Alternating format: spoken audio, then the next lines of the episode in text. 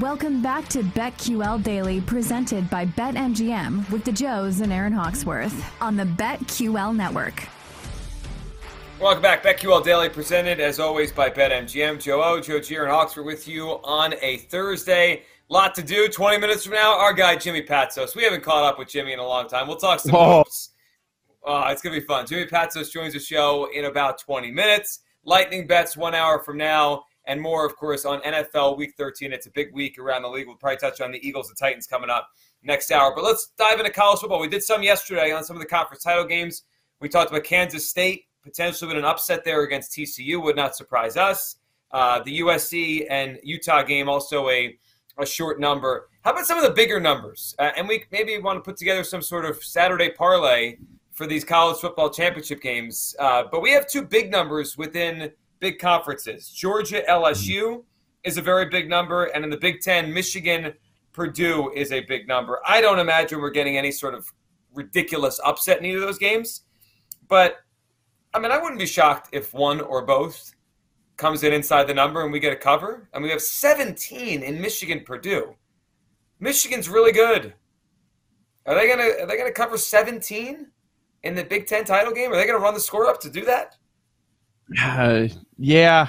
We're sitting at 16 and a half, so now we're an, around another. We hit another one of those keys uh, with the Mhm. Michigan. Is this inflated? So these are two matchups with these bigger point spreads where we didn't get a sample size of a regular season matchup. So I think that's kind of interesting that the largest point spreads of all these main conference championships, the three largest, all of them did not play. They did not meet up. So if you had that example of of them playing a closer game in the regular season, maybe maybe these point spreads would end up being a lot shorter than what they are. And I'm throwing Clemson into the mix as well, that one being north of a touchdown. But Michigan 17 and Georgia 17 and a half. I don't well, starting with the Big Ten, should it be 17? Well, a lot of it is is what happened last week, right? So the Wolverines were not tested this year, and and that's why it was kind of like a question mark that was lingering about this team. Like you respect the team, and we know they're good, but how good are they? They really haven't been tested. And then they have the ultimate road test. It's your rival against one of the top teams in the nation, a guy that was uh, your favorite for the majority of the season for the Heisman Trophy award, and you just you pummel that team just like you did a year ago, and revenge was on the Buckeyes' mind. So it feels like we have a big adjustment from where we were a week ago because of that Ohio State win. I agree. Yeah, it- it's it's gone. It's gigantic. I think the number's gigantic. I mean, I, I especially this game's being played indoors. Doesn't it feel like if the game's being played outdoors, you know, Michigan can kind of muck the game up and take the ball away, and the Purdue passing game wouldn't work? I think Purdue covers the number, uh, Aaron. You do Along Okay. those lines, I actually like the under because I think with Michigan's third ranked defense by yards per play allowed, they do like to run the ball. Um, they're 38th in plays of 20 plus yards, and Purdue is 108th in plays of 20 plus yards. So I could see this being an under game. I could too. my my problem with with uh, this is a game that of all these title games that I have the smallest opinion on. But my problem with Purdue getting inside the number is they've got to score, and that's been a Right. that's been an issue for much of this year. So if you look at some of their offensive numbers, uh, EPA per play, they're outside the top 100 in the nation. They have no explosion on offense. Um, the rushing attack is terrible. I mean, it's for most of their metrics, they're outside the top 100, and you're facing an elite defense in Michigan. Like that, that's going to be the tough part. How many points do we actually believe that Purdue's going to be able to put up on the board? So to get inside of 17, what do we need? Do, do we need at least 17? Do we need 14? 14. Is Michigan going to get over 30? Running the football as much as they want to with a lead? I. It could be in. What's the total in this game? 51 and a half? There's a 52 and a half out there too.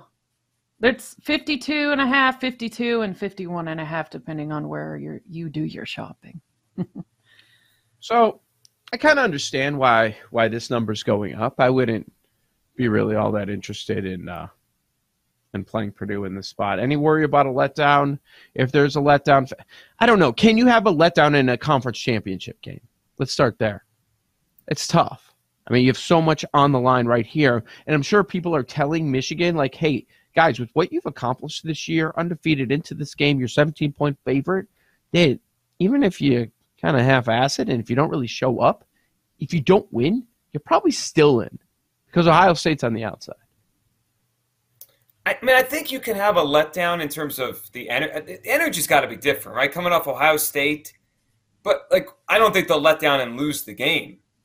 But if mm-hmm. you're telling me in the second quarter it's it's ten to seven, I'm not surprised if the game's kind of close early and then Michigan pulls away as the game goes along.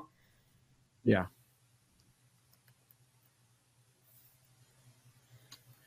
I it has the least amount of intrigue of all these yeah, games, doesn't it? Does. it? Well, because yeah. Purdue, I mean, no one yeah, who wants to watch Purdue. Purdue. play football. Yeah, like it's yeah. I mean, that's what it is. Drew Brees is not there. That was a long time ago, and and that was it, the it entire was very long time ago. that was the entire handicap of the Big Ten championship. If you were taking a long shot, like, look, okay, you're going to get a great team out of one side, and it was, can you be in a position where you can make some money? Maybe you hedge out of it as a sizable underdog which team's going to come out of the other side? That was always the big question, and that's why people took took some dart throws on teams like Minnesota or whatever, a few others out there. But um, I don't think I didn't hear anybody say that Purdue was going to be playing in the Big Ten championship. No, I, I didn't either. All right, let's go to the one that is not a surprising matchup, maybe a little bit, but not you know historically. Georgia LSU in the SEC championship game.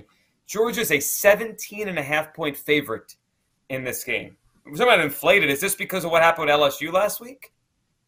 I mean, they were trending the right direction second half under Brian Kelly. They, they beat Alabama. They earned their spot in this game. 17 and a half. I mean, I wouldn't be surprised if Georgia does it, but man, it's big. Feels like too much, doesn't it? Doesn't it? I mean, this is an LSU squad that has been tested a lot. So if you look at their, their tough games this year, they were trounced by Tennessee. Okay, and I'm not gonna. I don't want to completely throw that one out, but okay, that that, that was a complete no show. The Vols were riding high. All right, I got you. They handled Ole Miss, and that was impressive. What they win by 25? Yeah, they won by 25. They beat Bama in overtime. It's uh they. So what? This is going to be their fourth game against at the time a top eight team in the nation. So strength of schedule is there. And yeah, you're right, Joe G. Like maybe this line is completely different if uh, they don't lose at Texas A&M last week and uh, in commanding fashion like they did. But um, LSU was certainly battle tested, and I'm getting over 17. I mean, that's that's really the only consideration for me. I mean, yeah, uh, the hesitation is well, Georgia's the best team in the nation.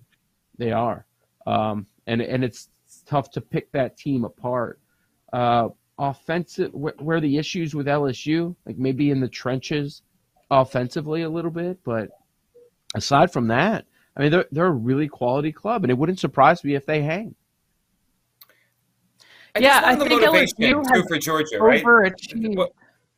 Go ahead, Aaron.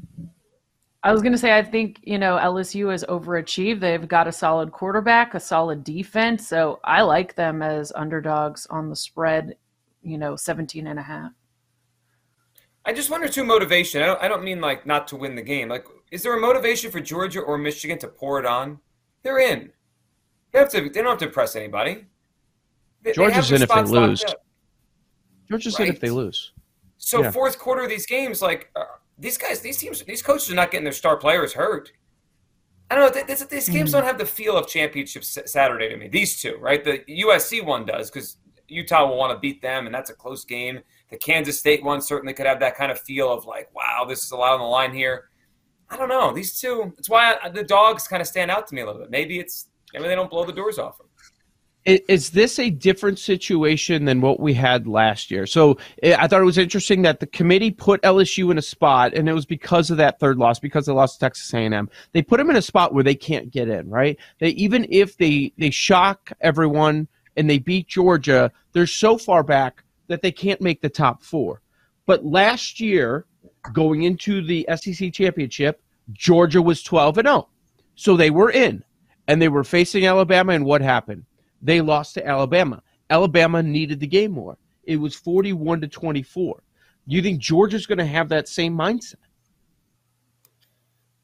That's a good. That's a good point. So it's interesting you brought that up, Joe, because both of these same teams were in this exact spot last year, mm-hmm. right? Georgia with a spot locked up, and they lose the SEC championship, and then the other side was Michigan, what basically spot locked up. They remember they won forty-two to three over Iowa last year, so they they they took yeah. care of business.